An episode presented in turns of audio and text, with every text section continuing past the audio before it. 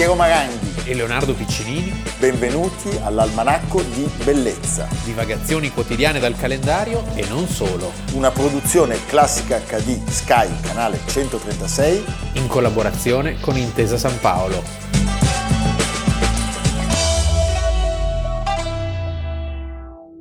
Almanacco di Bellezza, 28 giugno, Piero Maranghi. Leonardo Piccinini. Siamo sempre qui alle nostre spalle c'è un'immagine che peraltro anticipa uno dei temi della puntata di oggi. Eh già.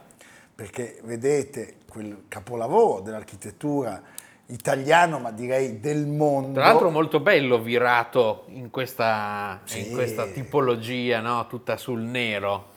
Perché noi recentemente siamo stati a Como, città sì. di architetti, ne abbiamo citati di molti, amici e di amici, ospiti di Ilvo Tolu sì. e di sua moglie Rita. E abbiamo ricevuto degli straordinari doni. Tra cui un libro con i testi di Giovanna Damia e le fotografie di Enzo Pifferi. Che noi che abbiamo anche, conosciuto. Che è anche l'editore, il meraviglioso editore di questo, di questo volume sacrosanto sull'opera di un grandissimo, pensa morto a soli 39 anni, aveva fatto la campagna di Russia ed era tornato distrutto. distrutto. Cade dalle scale, una morte... Però è un architetto veramente fondamentale nella storia dell'architettura italiana ed europea, è il primo a mettere in pratica questo razionalismo puro alla Gropius, no? Il titolo del libro è significativo perché dice Giuseppe Terragni, oltre il razionalismo appunto. Sì. E quindi noi siamo soddisfatti, felici. felici. Quando riceviamo questi doni. Poi ne abbiamo ricevuti due, sì, uno, uno per me e uno per lui. Uno l'abbiamo già venduto ecco, in realtà, ma questa è un'altra storia, il mio chiaramente. Sì.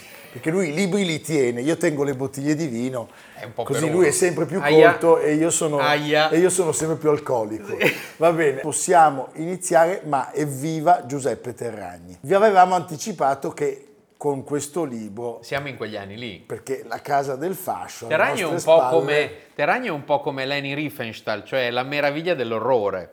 No, no. Beh, sì, Lei perché... si è spinta un po' più in là, però. Sì, però anche pensa che in quella casa lì del fascio c'erano 14 porte che si aprivano elettricamente all'unisono, consentendo alla milizia di entrare in piazza. Quindi diciamo era il massimo della visione futurista e insieme il massimo dell'ideologia. Certamente la canzone più popolare sì. del, della musica pop italiana del, del dopoguerra è stata prima in classifica anche negli Stati Uniti di Modugno, Volare. Racconta bene il personaggio di oggi insieme all'olio di ricino, insieme, le due cose si ecco, La cosa è che c'è il, blu, il cielo blu e l'olio di e ricino. L'olio di ricino di cui si dice così, sia stato, sia stato la punizione, non dell'olio. Certo. Ecco.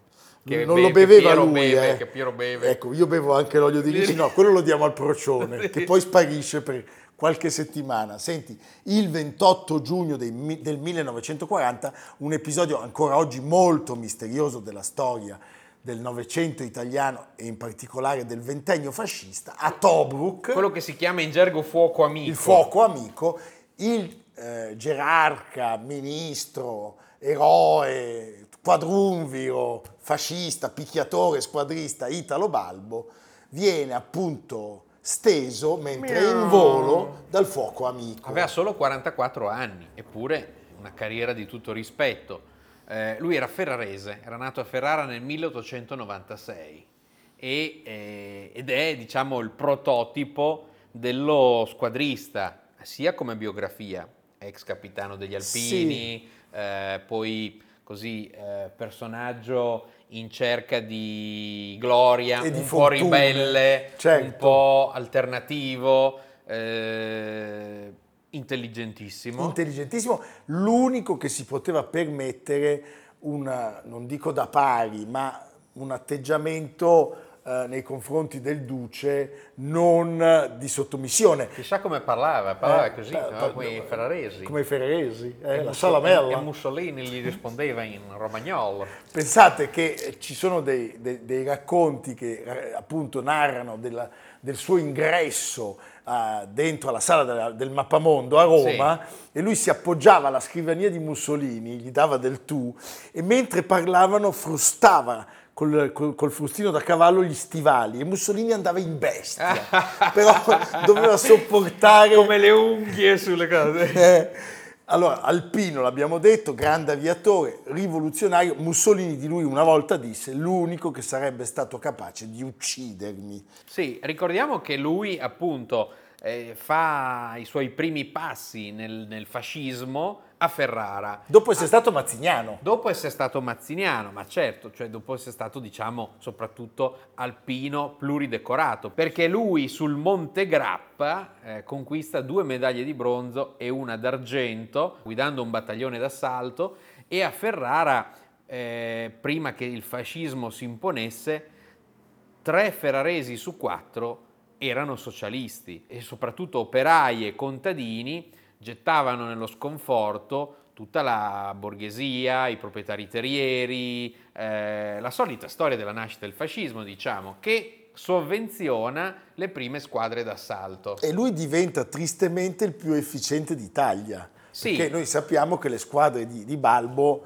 eh, sono, sono... sono quelle che fanno le prime spedizioni punitive e le fanno e le concepiscono con metodi militari frutto del, diciamo, dell'esperienza in guerra. Gli agrari finanziano, i maggiorenti si iscrivono come soci sostenitori e iscrivono i propri figli come squadristi. Quindi c'è tutto un movimento che in breve eh, garantisce a, a, queste, a, queste, squadre un pieno sostegno sia economico sia di mezzi. Nei tanti alti e bassi dei suoi rapporti con il Duce, questo è un primo momento di attrito, perché a un certo punto Mussolini vuole pacificare con i suoi sì. ex compagni di partito, ricordiamo Mussolini era stato socialista. E ogni tanto questi così, questi, questi qui, Farinacci, Balbo, sì, eh, risultano indigesti. Eh, insomma, no, non si fermavano di fronte a nulla, però indubbiamente eh, c'è un riconoscimento da parte del Duce che di Balbo disse anche Italo fu in qualche modo il nostro proconsole presso la base dello squadrismo e il suo carattere violento tenne paradossalmente a bada i molti violenti di cui si nutriva il fascismo mobilitato per Roma. E Balbo, sappiamo, è uno dei quadrumviri, insieme a Bianchi, De Bono e De Vecchi, che devono anticipare durante la marcia su Roma. Col pizzetto. Col pizzetto. C'è quella foto di loro quattro, c'è anche il filmato, che si muovono tutti veloci sì. in attesa del duce che arriva con le ghette che devono anticipare appunto il viaggio di Mussolini in treno a cose fatte. Come disse Ernest Hemingway, le ghette bianche e il vestito nero. Mamma mia. Eh, però certamente senza Balbo quella marcia non ci sarebbe stata. Noi il 20 agosto celebreremo, ricorderemo senz'altro i cent'anni dalla morte di Don Minzoni ad Argenta, aveva solo 38 anni, vittima appunto di una di queste spedizioni punitive. Come a dire non si sono fermati. No. Eh? E lui quando eh, si rende protagonista di questa violenza inaudita è costretto... Chiaro che crea imbarazzo, perché la deve... cosa fa, fa, il giro, fa il giro dell'Italia. Don Giovanni Minzoni diventa da allora, lo vedete in tutte le strade, piazze d'Italia, un simbolo diciamo di quella resistenza di chi non chinava la testa e lui è costretto a dimettersi dalla carica di console della milizia volontaria per la sicurezza nazionale. E ancora lui dà prova della sua vena, diciamo, eh, squadrista, antisocialista, antidemocratica, nel momento di svolta che porterà alla dittatura definitiva, cioè quello del tristissimo delitto Matteotti, perché la reazione sua eh, non lascia spazio, cioè lui da subito è, è risolutissimo. Eh? Si considera un vero fascista, il secondo fascista dopo, dopo lui, e si rivolge a Mussolini con il tu, però diciamo a volte sa moderare sua, così, il suo calore, la sua ambizione, accettando la leadership di Mussolini. E poi c'è l'aeronautica. Quando lui viene nominato sottosegretario all'aeronautica nel 26... Non era così scontato Bravissimo. il favore di cui godeva l'aereo. Perché, perché c'era ancora la, la battaglia sì. tra i dirigibili eh, di stampo, diciamo, germanico e gli aeroplani. Pietra tombale sulla diciamo, tradizione, de, gloriosa tradizione italica dei dirigibili ce la mette, spedizione di Nobile. Ce lo mette Nobile col, col, col dirigibile Italia e la e con il suo comportamento. E anche. con il suo comportamento. I due si odiavano, tant'è che poi Nobile avrebbe raccontato per molti anni che la responsabilità del fallimento della spedizione in realtà era da attribuire alla contrarietà di Balbo stesso. Beh, erano due figure radicalmente diverse. Eh, comunque la scelta è azzeccata, anche se Mussolini non immagina di averlo messo diciamo, sul trampolino per diventare l'italiano più famoso nel mondo, diventa ministro dell'aeronautica nel 29, il primo volo transatlantico del 1930, ci sono 12 idrovolanti che partono da Orbetello alla volta, pensate, di Rio de Janeiro, e poi nel 1933, quest'anno sono 90 anni, la trasvolata di 24 idrovolanti eh, da Roma a Chicago.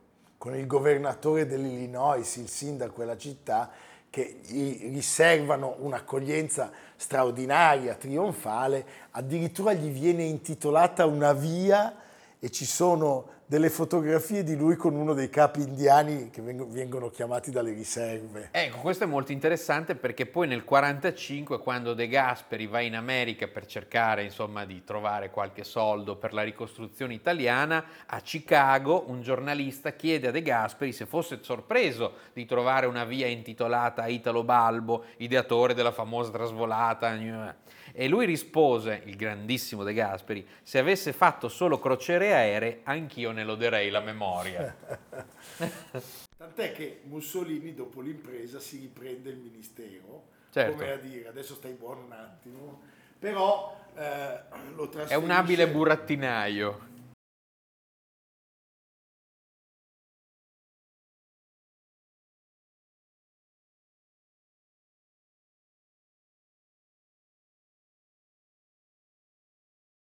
Però lavora bene in lavora Libia. Bene perché la via Balbia. La, la, Balbia chiude i campi di concentramento che erano appunto stati creati da Badoglio. Pensa, corsi e ricorsi. Corsi ricorsi. C'è questo trasferimento di 20.000 contadini italiani eh, a cui vengono affidate le terre, le terre coloniali e eh, anche questo successo conferma a Mussolini che se un rivale esiste all'interno del fascismo. Non è Grandi. Non è Grandi, non è D'Annunzio che di lì a poco si è ritirato, morto, coperto ritirato, d'oro. Eh, ma è Italo Balbo, indubbiamente Italo Balbo.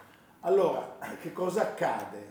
Uh, lui non tollera l'antisemitismo, questo va riconosciuto, e soprattutto... Le leggi razziali lui si oppone. Si oppone alle leggi razziali e si oppone anche a, a questa alleanza suicida con la Germania.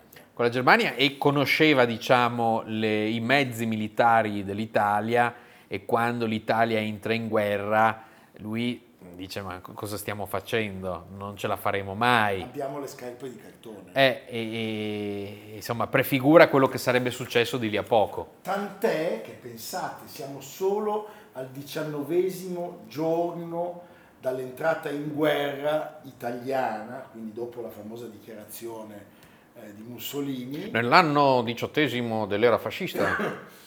e lui eh, si trova in cognizione nei cieli della Libia quando appunto il suo velivolo viene abbattuto mentre cerca di atterrare all'aeroporto di Tobruk. Il suo tentativo era stato causato da un attacco di aerei inglesi, ma eh, viene, viene, abbattuto dal fuoco italiano, cioè è la San Giorgio sì. che lo stende, quindi lo stende eh, una, una, corazzata. Una corazzata ecco, italiana. l'insegnamento è mai andare in volo con uno più importante di te, perché si parla solo del suo abbattimento e no, di te. Il povero, il povero, Nello Quilici, papà di Folco, grande personaggio, papà di Folco Quilici, non viene mai ricordato.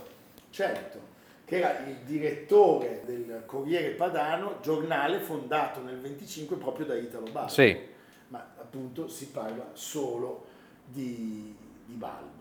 Senti, anche quello era stato un caso editoriale molto particolare. Sì, perché era un giornale, forse grazie al fatto che, era, che, aveva eh, questo importante fondatore, era un giornale che ospitava posizioni anche eterodosse rispetto alla, alla vulgata, diciamo, solita. Questa morte prematura ha evitato a Balbo di vedere tutte le tragedie che sarebbero arrivate eh, in quei tragici anni. E il mistero resta, cioè colpisce che non il numero due gerarchico, ma certamente per carisma e autorità e autorevolezza del regime sia stato ucciso dal fuoco.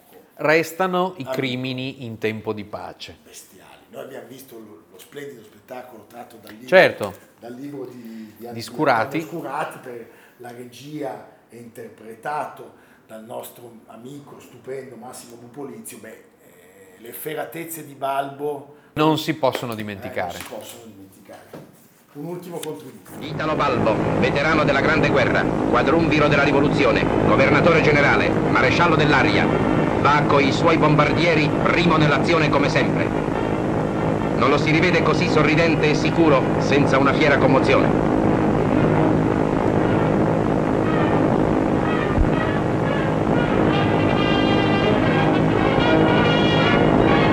La squadriglia è in vista dell'obiettivo. Giù le bombe,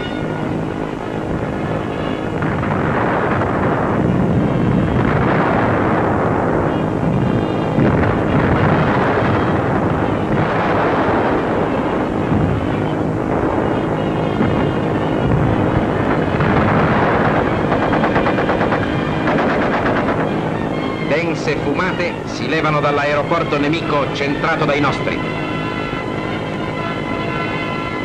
Il ritorno.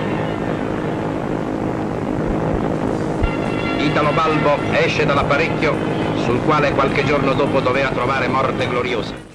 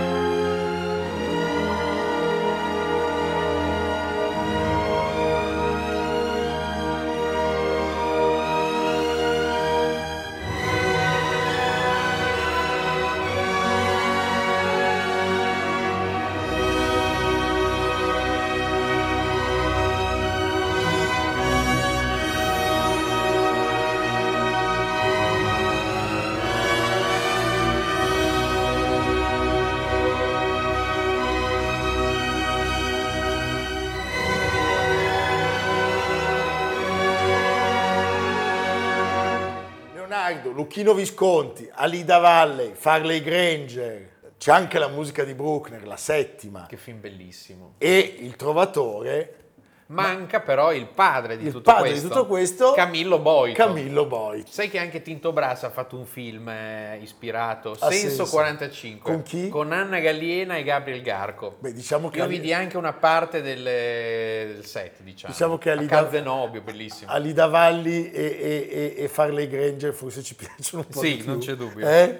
Senti, Camillo Boito è un personaggio stupendo, fra- fratello, Quanti sono i Boito? non lo so. Eh, Però ne hanno fatte di cose. Beh, Tra- e e Camillo, no, e Camillo. non ce n'è un terzo, No. no. È grande esponente. Figli d'arte. Figli d'arte. Cioè lì l'arte si respirava, era una casa... Poi c'era la madre nobile col cognome. Sì, sì, eh? insomma è un'Italia di grande, di grande levatura. Camillo Boito è il nostro Viollet-le-Duc, anche se ci sono delle, delle cose che li separano, però è sostanzialmente quello che ha lanciato il gusto per il Medioevo come stile nazionale. E riusciva poi a portarlo in tutti gli ambiti della bellezza e dell'arte. Certo. Cioè noi abbiamo iniziato dicendo che ha scritto senso, ma non dimentichiamo che è lui l'architetto, per esempio, di quello splendido luogo che è la casa di riposo Giuseppe Verdi. Che è sostanzialmente il suo capolavoro in architettura. Siamo negli ultimi anni dell'Ottocento e di lì a poco Verdi muore, perché muore nel 1901 e se volete andare a omaggiarlo, anche lì Boito. Sì, anche se i malevoli dicono che anche quella l'ha fatta Verdi. Ah. Cioè che Verdi era talmente prepotente che Cioè come la casa di Malaparte sostanzialmente, che dice che è stato Malaparte o Libera? o libera, Sì. hai capito? Comunque ne parliamo oggi perché anche lui si spegne il 28 giugno, ma diciamo 26 anni prima di Balbo del 1914 a Milano. Sì. Lui era il fratello maggiore di Arrigo. Di, di Arrigo, Arrigo grande librettista di Verdi e grande compositore e grande per tante altre cose, anche per le sue relazioni sentimentali. E si forma nel nord-est, cioè si forma in una terra carica di storia, di arte, di quel medioevo che lui avrebbe poi riproposto, cioè tra Padova e Venezia. Studia a Padova e all'Accademia di Venezia, ma sarà poi a Milano che avrebbe dettato legge, perché lui per praticamente mezzo secolo, dal 1860 al 1908, insegna all'Accademia, all'Accademia di Brera,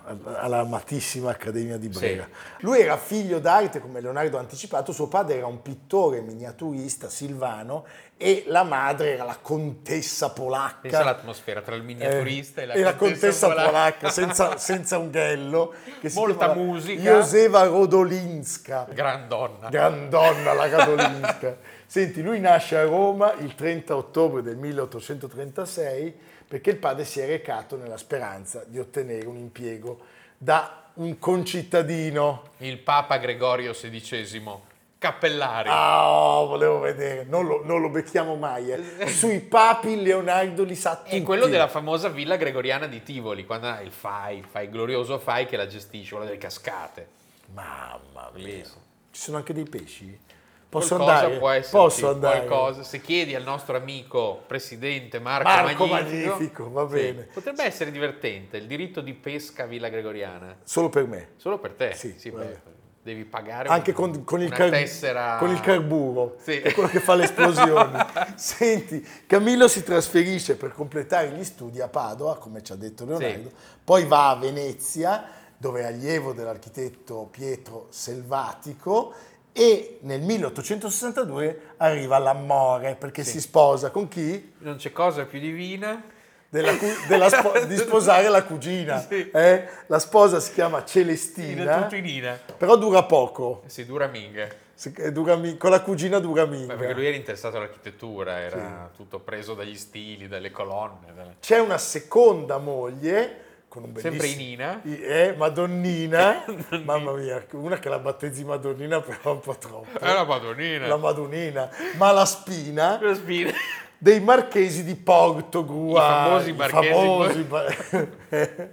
Senti, lui finisce l'università, viene subito, come abbiamo detto, nominato professore aggiunto. E per un'eternità. Un'eternità, un'eternità. Eh? Insegna architettura a Brera. E da Brera avrebbe lanciato questa fatua, diciamo, che avrebbe rinnovato l'architettura italiana, perché l'architettura italiana in quel momento era molto eclettica, cioè tutti gli stili insieme sostanzialmente, in una stanca riproposizione, e lui invece sostiene l'importanza di un rinnovamento, cioè qual è lo stile italico per definizione. Dobbiamo guardare al Medioevo, non so, Pisa, oppure certo. la pianura padana, Castelvecchio a Verona e infatti se voi andate in giro per l'Italia, soprattutto del nord, vedete delle architetture di Camillo Boito molto interessanti. Una ad esempio che si può vedere molto facilmente è l'ospedale di Gallarate. L'ospedale di Gallarate è un chiaro omaggio a Viollet-le-Duc, cioè quell'architetto che aveva restaurato Notre Dame a Parigi,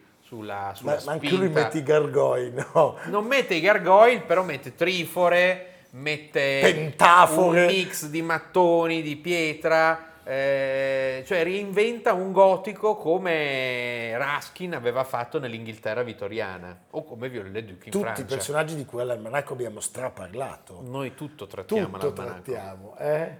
Senti Leonardo, abbiamo parlato appunto della casa di riposo Giuseppe Verdi, che Verdi definiva la migliore delle mie opere, pensa sì. che genio. Verdi inizialmente viene seppellito al Monumentale e poi da lì traslato alla casa di riposo dove è sepolto in una cripta. Certo. E eh, è un edificio tra l'altro che è molto più moderno rispetto agli altri fatti da Boito perché c'è già un'anteprima di quello che diventerà lo stile per eccellenza tra fine 800 e inizio 900, cioè l'Art Nouveau, o come viene chiamato in Italia lo stile floreale. Il floreale. Senti, è un grande teorico dell'architettura e lui eh, sviluppa la sua indagine in due macro argomenti di, di, cui in parte abbiamo appunto già parlato, cioè restauro filologico, eh, il, resta- il montaggio poi, analogico, cioè, che poi filologico oggi è diverso che no, sì. appunto, questi lui, lui, erano degli iperdisinvolti. Lui restaura il santo Sant'Antonio a Padova, però dire che sia filologico Ma non è come filologico lo faresti oggi, ecco. certo.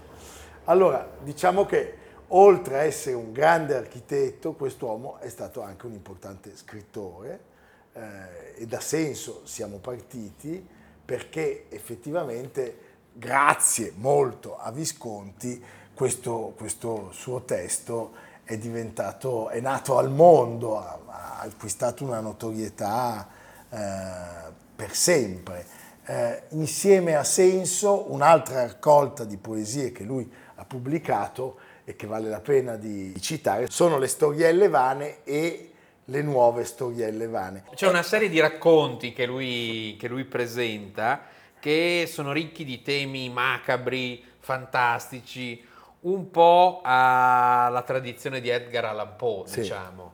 Però in salsa, in salsa italiana. Ecco, esatto. Cioè, quando parliamo di Camillo Boito non possiamo non citare la scapigliatura, sì. lui è uno dei più, più importanti esponenti.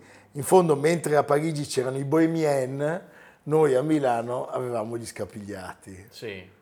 Che mi sono molto simpatici. Erano più tranquilli, più borghesi. Bello essere scapigliati. Più solidi, sì, più solidi. Sì. In Francia si moriva di fame. Qui c'era qui, la borghesia, sì. proprio quella, quella grassa. Si mangiava la cotoletta. Quella grassa verdiana. Va bene, è stato un maestro eclettico e un grande scrittore, è stato un protagonista della vita dell'Italia. Ecco, dell'Italia abbiamo detto, è stato soprattutto un grande italiano Camillo Boito.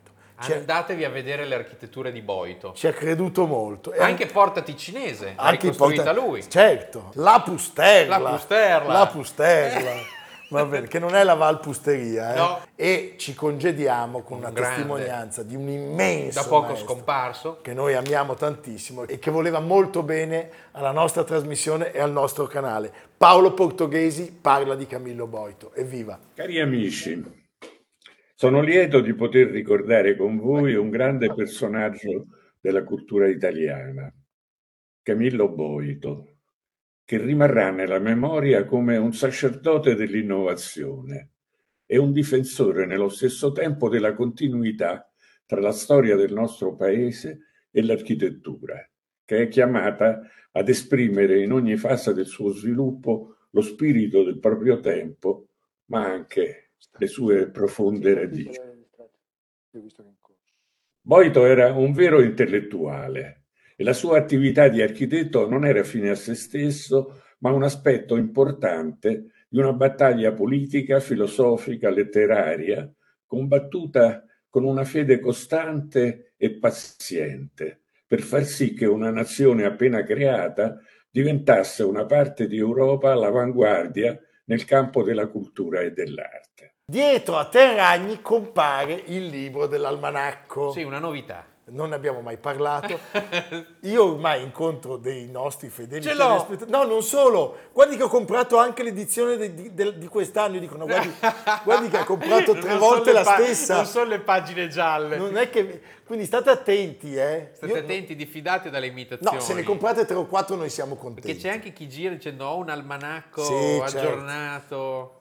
Ma voi telefonate a Piero telefonate se avete dei dubbi. Eh. E io poi vi passo il procione.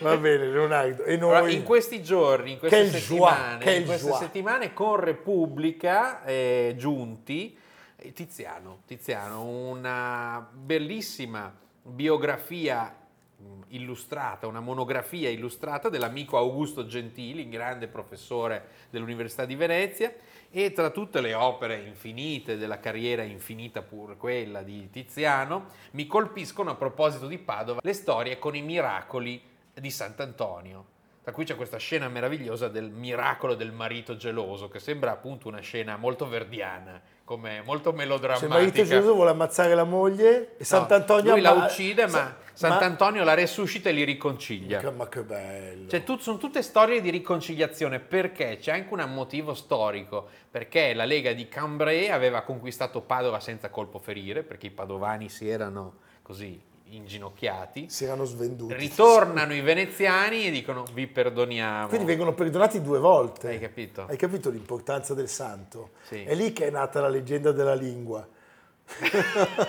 No, questo- che non è il piatto. No! Attenzione. Intendiamoci che buona la lingua. lingua. Eh? Il bollito. Va bene. Tissimo, come dicono i francesi. sì, è Questo è loro. amor sacro e amor profano. È amor profano. Sì. Sacro, profano. Profano. Ci vediamo domani. A domani. Evviva. Almanacco di bellezza a cura di Piero Maranghi e Leonardo Piccini. Con Lucia Simioni, Samantha Chiodini, Silvia Corbetta, Jacopo Ghilardotti, Paolo Faroni, Stefano Puppini. Realizzato da Amerigo Daveri, Domenico Catano, Luigi Consolandi, Simone Manganello, Valentino Puppini. Una produzione classica HD, Sky Canale 136 in collaborazione con Intesa San Paolo.